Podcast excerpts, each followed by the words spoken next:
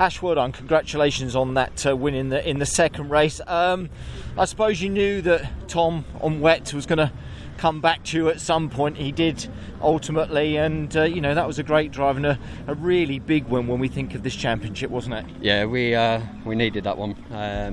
Obviously, with Colin getting up to P3, we really needed to maximise every point, even down to the fastest lap. And yeah, obviously the first 3-4 laps, Tom pulled a gap, then it sort of maintained for probably a handful, and then I decided to reel him in, and from that point onwards it was just a case of trying to look after the tyre, so we were there at the end to put the fastest lap in, and yeah, luckily the traffic didn't get in the way.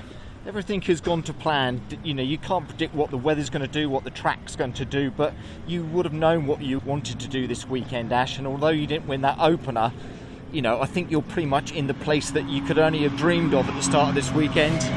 Yeah, 100%. Look, we come in 9 points behind. We're going into the last race with 9 points ahead, so we've managed to completely reverse it round.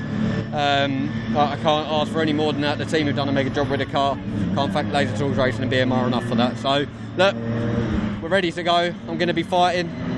We're in a good position. Colin's only just ahead of us, so it's going to be the case of managing that gap. P12, aren't you? Yeah, P12 is not ideal, but obviously no. Colin's going to be P10, so he's only just, he's going to be starting directly in front of us, and it's going to be what it is from that point on. We're looking forward to it. Are you? I can't wait. It's a nice way to put it. Ash, great drive and a great win for you. Cheers, thanks. Excellent stuff. Cheers, Ash.